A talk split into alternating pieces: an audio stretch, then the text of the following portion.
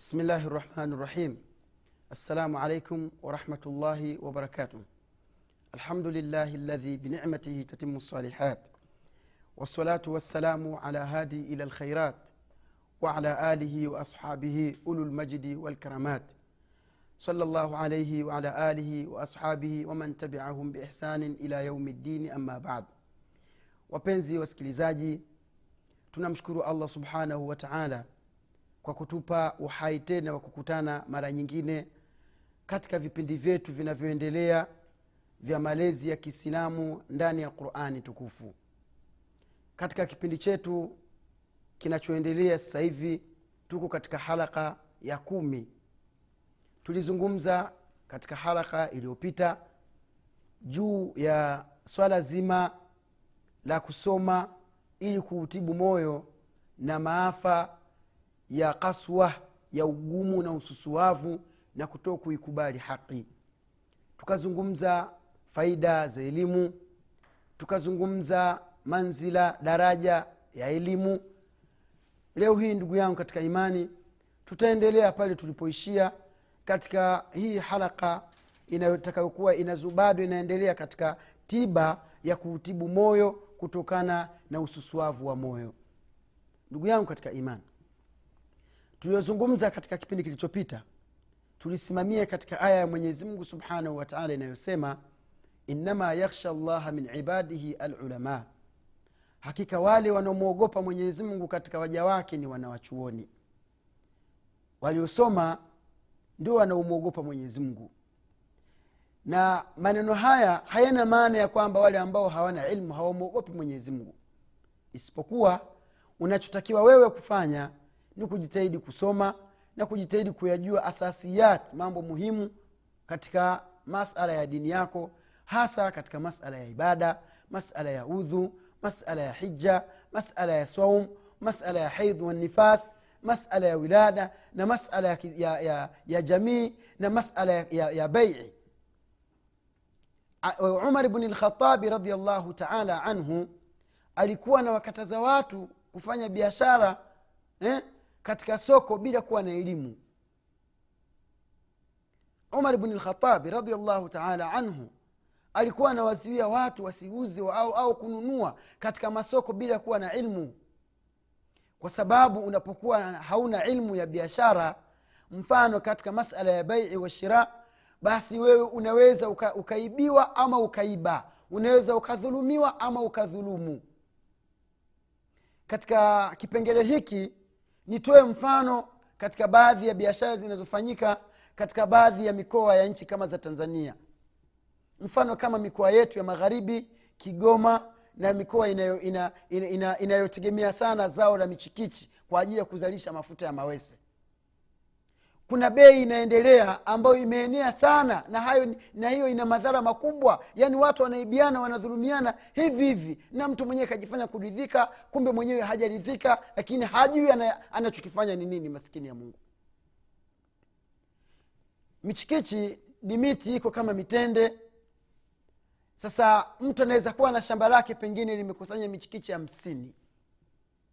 Sasa ile michikichi yake hamsini mwenyewe ana shida yake maskini ya mungu pengine anahitaji kupata pengine dola mia tano ama dala elfu moja eh? ama shilingi elfu kumi na tano za kitanzania ama shilingi elfu thelathini kulingana na shida aliyokuwa nayo kwa hiyo baada ya kuwa na tatizo hilo anakwenda kwa tajiri mashallah ambaye mwenyewe ana chochote ana pesa anamwambia bana nataka niweke poni shamba langu fulani la michikichi kwa kwa pengine labda mpaka nikishapata hizo pesa ndio nikuletee. Kwa hiyo wanakubaliana. Yule mzee anapokea zile pesa kwa yule tajiri shilingi elfu hamsini ama dola hamsini ama dala mia. Akishapokea zile pesa tayari yule bwana anapokea lile shamba la yule mzee lenye michikichi hamsini. Ile miti hamsini kwa mwaka inazalisha. Kwa hiyo yule mtu aliyetoa pesa yule tajiri sasa ananufaika na ile miti anafaidika na ile miti mafuta yake na vyote vinavyotoka katika miti. Kiasi kwamba kwa mwaka anaweza akarudisha ile pesa aliyoitoa zaidi ya mara tatu lakini zile pesa napozichukua haina maana ya kwamba eti ndo, ndo ndizo ambazo zitakazo yani baada ya kuzikamilisha pesa zake alizozichukua atarudisha shamba kwa mwenye nalo. Hapana anasubiria yule, yule mtu aliyechukua pesa kwa tajiri atafute zile pesa zake amrudishie tajiri ili arudishiwe shamba lake. Ewe ndugu yangu mwislamu hebu angalia hiyo biashara. Ni kweli ni biashara ya haki au ni biashara ya batil kwa sababu mtu anapokupa poni yake mfano kama kitabu hiki bwana mi nakupa hiki kitabu naomba unipe pesa kadhaa. Maana yake zile kile kitabu nachokupa ni cha kushika ilile deni ili nitakapokwenda kwa kadhi aweze kunipa, aweze kunipa haki yangu kwa sababu ninaimiliki mali yako. Na wala sio kuitumia ile mali lakini yule mwenye shamba anaitumia lile shamba linamzalia mali ana, anaweza akafaidika akapata zaidi ya mara tatu ya zile pesa alizozilipa kwa yule maskini mwenye shamba. Je hii sio dhuluma ndugu yangu? Hii ni dhuluma ya wazi kabisa. Ndio maana umar bni lkhatab alikuwa anapiga vita sana mtu kufanya biashara na hajui ya hukumu za kuuza katika uislamu. Kuna biashara nyingi sana ambazo zinatokea. Mfano mtu anauza vitambaa au anauza shuka eh? au anauza kanzu. Kwa hiyo anaziuza kwa malikauli wenyewe wanasema. Malikauli ni kwamba bwana nakupa nguo utanipa pesa baada ya mwezi. Kama utanipa keshi basi thamani ya nguo ni elfu ishirini. Na kama utanipa kwa baadaye basi thamani ya ile nguo ni elfu kumi na tano. Kwa hiyo kitu kimoja kinakuwa na bei mbili. Hiyo yote ndugu yangu ni katika bei ambazo zimekatazwa sasa unaikuta hikma ya umar bni lkhatab radiallahu taala anhu katika kuwakataza watu wasifanye biashara bila kuwa na ilmu kwa sababu unaweza ukamdhulumu mtu ama unaweza ukadhulumiwa wewe. Ndugu yangu katika imani kuna biashara nyingi sana ambazo zilizozungumzwa biashara haramu kabisa ambazo sheria imezikataza lakini kwa sababu ya watu kutokuwa na elimu wanazifanya kwa sababu ilmu hakuna. Na sasa kwa nini hauna ilmu? Ewe ndugu yangu katika imani jitahidi sana kusoma ili kile unachokifanya ukifanya ukiwa na uhakika. Katika swala la ilmu na fadhila zake sheitani lanatullahi alaihi anafurahi sana mwanachuoni anapofariki. Yaani anapokufa mwanachuoni basi sheitani huwa anafurahi sana kwa kifo cha yule mwanachuoni. Kuliko mtu ambaye anaifanya ibada za kawaida. Siku moja wanasema kwamba sheitani alionekana akiwa na furaha sana kwa kufa mwana, kwa kufa mtu ambaye ni mwanachuoni. Lakini hakuwa. Yani ana furaha sana kwa kufa mtu ambaye ni mfanya ibada wa kawaida. Wale wafuasi wake wakamuuliza ewe sheitani kwa nini? Kwa nini wewe unafurahi sana kwa kufa kwa mwanachuoni halafu hufurahi kwa kufa kwa kwa mtu ambaye ni mfanya ibada wa kawaida? Akasema nyie hamjui kwa nini nafurahi. Naombeni mnifuate. Wakaenda msikitini. Ni katika visa ambavyo vinazungumzwa lakini ndani yake vina taaluma walivyokwenda msikitini wakamkuta mtu anaswali shetani akamuuliza tumekuja sisi tuna, tunaomba tuna maswali yetu tumekuja kukuuliza. Basi yule bwana alivyoona si ndio jihadi kuelimisha watu? Akaikata swala yake. Wale jamaa akageuka akawambia wafuasi wake mmeona watu kama mimi wakifa wala hawanishughulishi. Wafe wasife sawa tu. Umeona vile alivyofanya? Yaani mtu kama huyo afe asife ni sawa. Wala hamna tatizo lolote. Wakamuuliza shetani akamuuliza je mwenyezi mungu anaweza kuichukua dunia na vilivyomo akaichukua mbingu na ardhi na vilivyomo akaiweka ndani ya yai? Yai linajulikana eh? ili yai la kuku. Yaani mwenyezi mungu anaweza akachukua mbingu na ardhi na vilivyomo akaviweka katika yai yule bwana akasema haiwezekani. Mm, akatumia akili yake akasema mm, haviwezekani bwana. Weji dunia lote hili mbingu zote hizo watu mtu mmoja mwenyewe pia aenei kwenye hilo yai. Kuku mwenyewe akishazaliwa aenei kwenye yai. Vitawezekana vipi? Haviwezekani. Akakataa. Akawa amekufuru.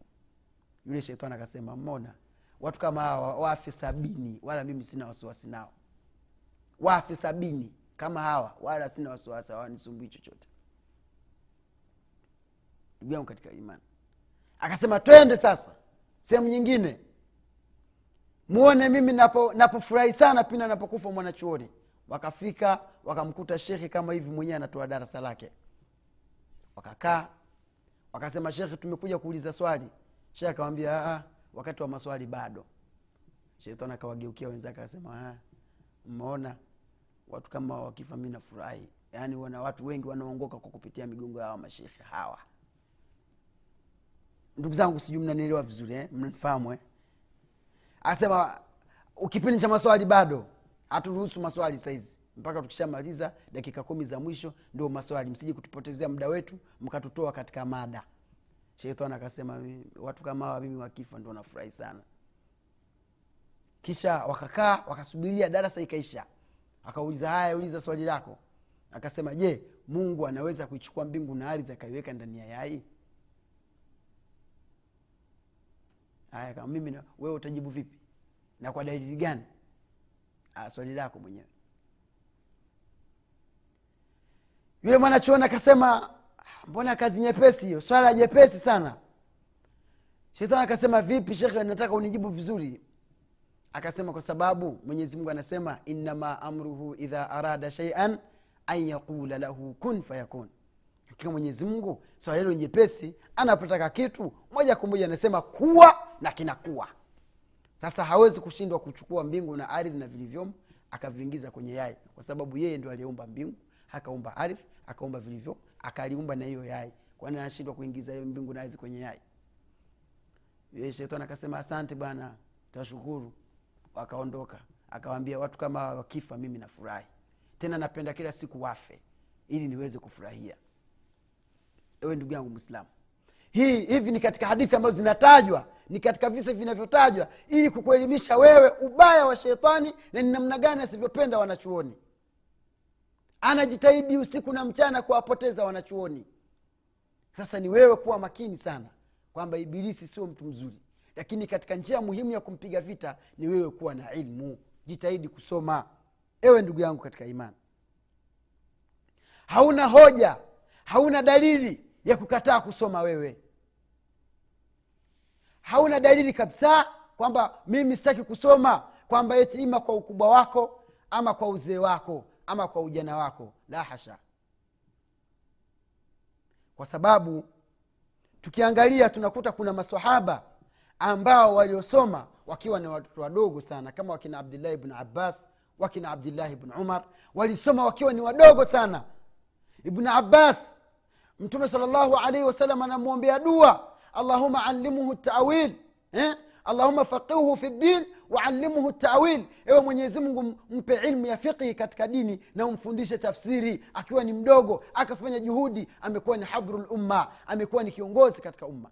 Ibn abbas radiallahu taala anhuma alikuwa ni fata alkohol kijana mdogo lakini mashallah tabarakallah ilmu aliyokuwa nayo alikuwa na ilmu kubwa.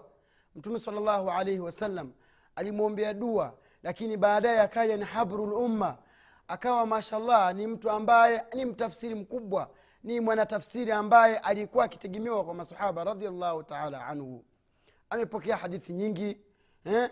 na mtume salllahu alaihi wasallam alikuwa akila anapokaa anamwita anakaa naye eh? anampa baadhi ya vitu ambavyo ni muhimu sana kwa ilmu kwa hiyo elimu ndugu zangu katika imani elimu haina udogo wala ukubwa elimu yani wewe uwe mkubwa uwe mdogo ni wajibu kwako wewe kusoma kwa sababu ukiangalia umri wa kina abubakar sidiq radiallahu taala anhu wamesilimu wakiwa ni watu wakubwa lakini wakafanya juhudi katika katika ilmu lakini baadaye wakawa ni watu bora baada ya mtume salllahu alaihi wasallam.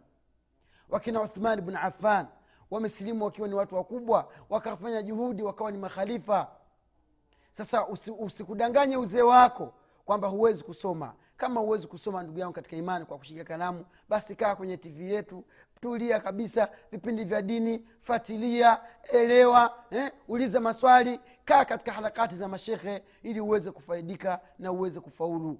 Mtume saa salam anasema jitahidi kuwa mwanachuoni. Kama haikuwezekana kuwa mwanachuoni basi kuwa ni mutaalim kuwa ni, kuwa, ni, kuwa ni mwanafunzi. Na kama hautaweza kuwa mwanafunzi basi kuwa ni mustami kuwa ni mwenye kusikiliza kwa sababu ukisikiliza utafaidika katika yale ambayo yatakayokuwa yakisemwa. Ndugu yangu katika imani elimu ni moja katika sabuni za kuisafisha roho ili iweze kuwa haina kaswatu lqulub haina ususuavu wa moyo.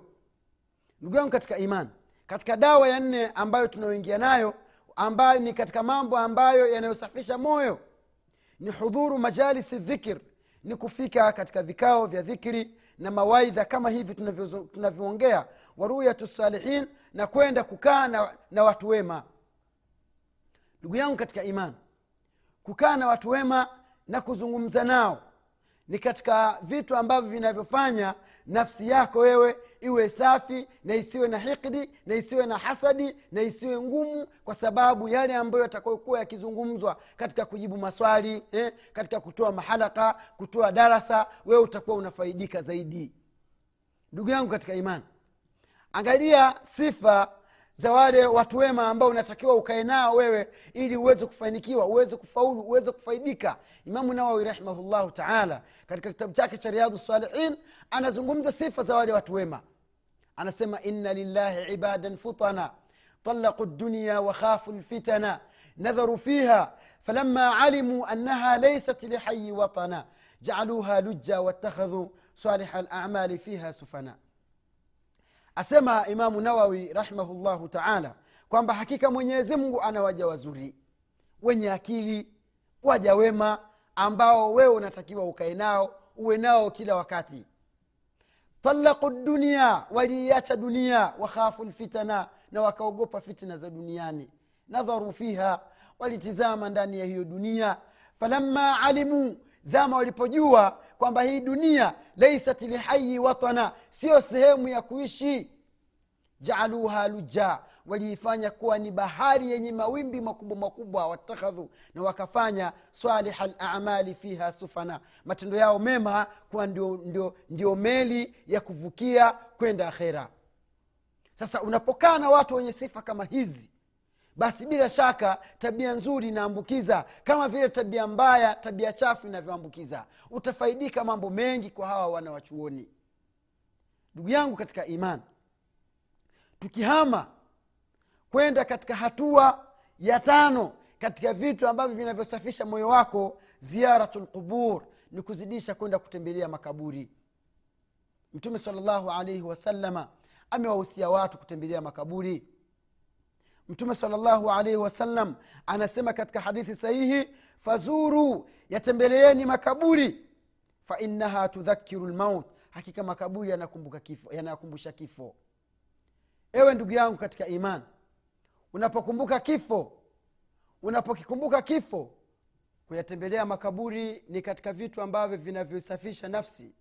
Kwa hiyo ndugu zangu katika imani mtume salllahu alaihi wasallam ametuhusia sana kwenda kuyatembelea makaburi ili tuweze kukumbuka kifo. Ndugu yangu katika imani uthmani bn afani radiallahu taala anhu alikuwa anaposhindikiza jeneza mpaka makaburini halii sana kulikoni anavyokwenda makaburi kwenda kuyazuru. Kwenda kuzuru makaburi ndugu zangu katika iman yanaleta yani, yani, yanaleta ukumbusho kwa mwislamu kwamba ndugu zake nao walikuwa wakitaka kuishi kama yeye lakini baadaye wakaondoka. Japokuwa walikuwa wanapenda kuishi walikuwa wanapenda mengi ambayo nafsi zinapenda lakini pia mwenyezi mungu subhanahu wataala amewachukua. Uthman bn afan radiallahu taala alikuwa analia sana anavyotembelea makaburi. Alipokuja kuulizwa alipokuja kuulizwa na masahaba wenzake ya amira lmuminina ewe kiongozi wa waislamu kwa nini unalia sana unapoyatembelea makaburi? Na ni tofauti na vile unavyolia pindi unapokuwa, unapokuwa umeenda tu kwenda katika maziko ya kawaida. Uthmani bnu afani akasema kuambia kwa sababu nilimsikia mtume salllahu alaihi wasalama nilimsikia mtume salllahu alih salam anasema ina lqabra kwamba hakika kaburi raudhun min riyadhi ljanna ni moja katika viwanja vya peponi. Wana wa hufrun min hufuri nar na ni moja na ni, ni mashimo miongoni mwa mashimo ya motoni. Faman najaha faman naja minha yoyote atakayeokoka na adhabu za kaburini fama badahu ashal yale yanayokuja baada yake yatakuwa ni rahisi kwake yeye. Waman udhiba fihi na yoyote atakayeadhibiwa ndani ya kaburi fama badahu ashaqun wa ashaddun yale yatakayokuja baada yake basi itakuwa ndio zaidi na zaidi sasa mwanadamu unapoadhibiwa katika kaburi basi yale yanayokuja baada yake yanakuwa ni mazito zaidi. Lakini utakaponeemeka katika kaburi yako basi yale yatakayokuja baada yake yatakuwa ni mepesi. Ndugu yangu katika imani angalia maukifu ya sahaba huyu radiallahu taala anhu. Ni, ni kiasi gani yeye alivyokuwa akifikiria akihisi katika moyo wake pindi anavyokwenda kutembelea makaburi. Nyumba ambayo ni ya nyumba yenye kubana hamna rafiki. Ndugu yangu katika iman tuyafanye matendo mema ili kesho akhera yaweze kwenda kutusaidia. Masala sio mchezo ndugu yangu. Masala sio kwamba inatosha kwamba mtu shamiminiwa mchanga alafu ndio basi tena game is over. Hapana yaani pale ndio mambo sasa yanaanza. Ndugu yangu katika iman tujitahadhari sana na adhabu za kaburini. Adhabu za kaburi ni ngumu sana. Kiasi kwamba mtu anapoadhibiwa katika kaburi lake basi siku ya kufuliwa ndo atapata yani adhabu ambayo iliyokuwa kali zaidi ya ile aliyokuwa akiipata. Ewe ndugu yangu katika iman angalia ali bn abitalibi radiallahu taala anhu.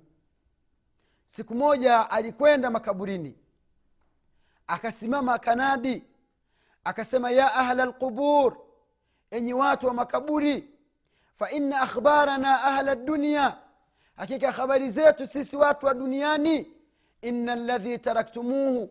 Hakika vile vyote mlivyoacha katika mirathi kad kusimat tayari vimeshagawiwa. Faina ladhi taraktumuhu. Hakika vile mlivyoviacha katika mali tayari zimeshagawiwa. Na hakika wale mliowawacha katika wake zenu tayari wameshaolewa. Mke uliokuwa unampenda mnalala pamoja mnasaidizana mambo mbalimbali ya kimaisha lakini bahati mbaya umemwacha lakini sio kwamba kumwacha eti na yeye atakaa tu kwa sababu umeondoka ndio basi tena anakuja mtu mwingine anamwoa mke wako uliyekuwa unampenda umemwacha bila khiari ndugu zangu katika imani. Ali bn abi talib anamwambia hakika wale wake zenu mliowaacha mlikuwa mkiwapenda wake wazuri tayari wameshaolewa anasema hadha hadhihi hiya lakhbar hizi ndio habari ambazo tulizokuwa nazo ahla dunia sisi watu wa duniani. Fama akhbarukum ni habari gani mlizokuwa nazo nyie? Uthman ali bn abi talib radiallahu taala anhu akasimama huku machozi akimtoka anasubiria majibu wamjibu wale ambao wako makaburini. Walakin ma ajabuhu bisheia hawakumjibu chochote. Faqala akasema akasema ali bn abi talib kwa huzuni kubwa lau ajabuni laiti kama wangenijibu laqalu wangesema watazawadu faina khaira zadi taqwa laiti kama wangeliweza mimi kunijibu basi wangenihusia. Wana watu wote duniani wangewahusia kitu kimoja kwamba watazawadu na jitahidini jitahidini jifungeni kabisa na kuwa na, na, na, na, na zudi kuandaa safari ya akhera. Hakika maandalizi mazuri ni ya uchamungu ndugu zangu katika iman hakika safari tuliokuwa nayo sio kwamba tumefika lakini swala la kukumbuka makaburi swala la kuzuru makaburi swala la kukumbuka ndugu zetu ambao tulikuwa tunawapenda wakatuacha basi ni moja katika sababu ambazo zinazoiosha nafsi. Ndugu yangu katika iman ni wajibu wetu sisi tujitahidi tufanye mbinu za kila aina ili tuweze kuyakumbuka makaburi na wale waliomo ndani yake. Kuyafanya hivyo itatusaidia sana katika kufa, ita, itatusaidia sana katika kuisafisha nafsi. Itatusaidia sana katika kutengeneza uchamungu itazidisha takwa itazidisha khaufu ya kumwogopa allah subhanahu wa taala.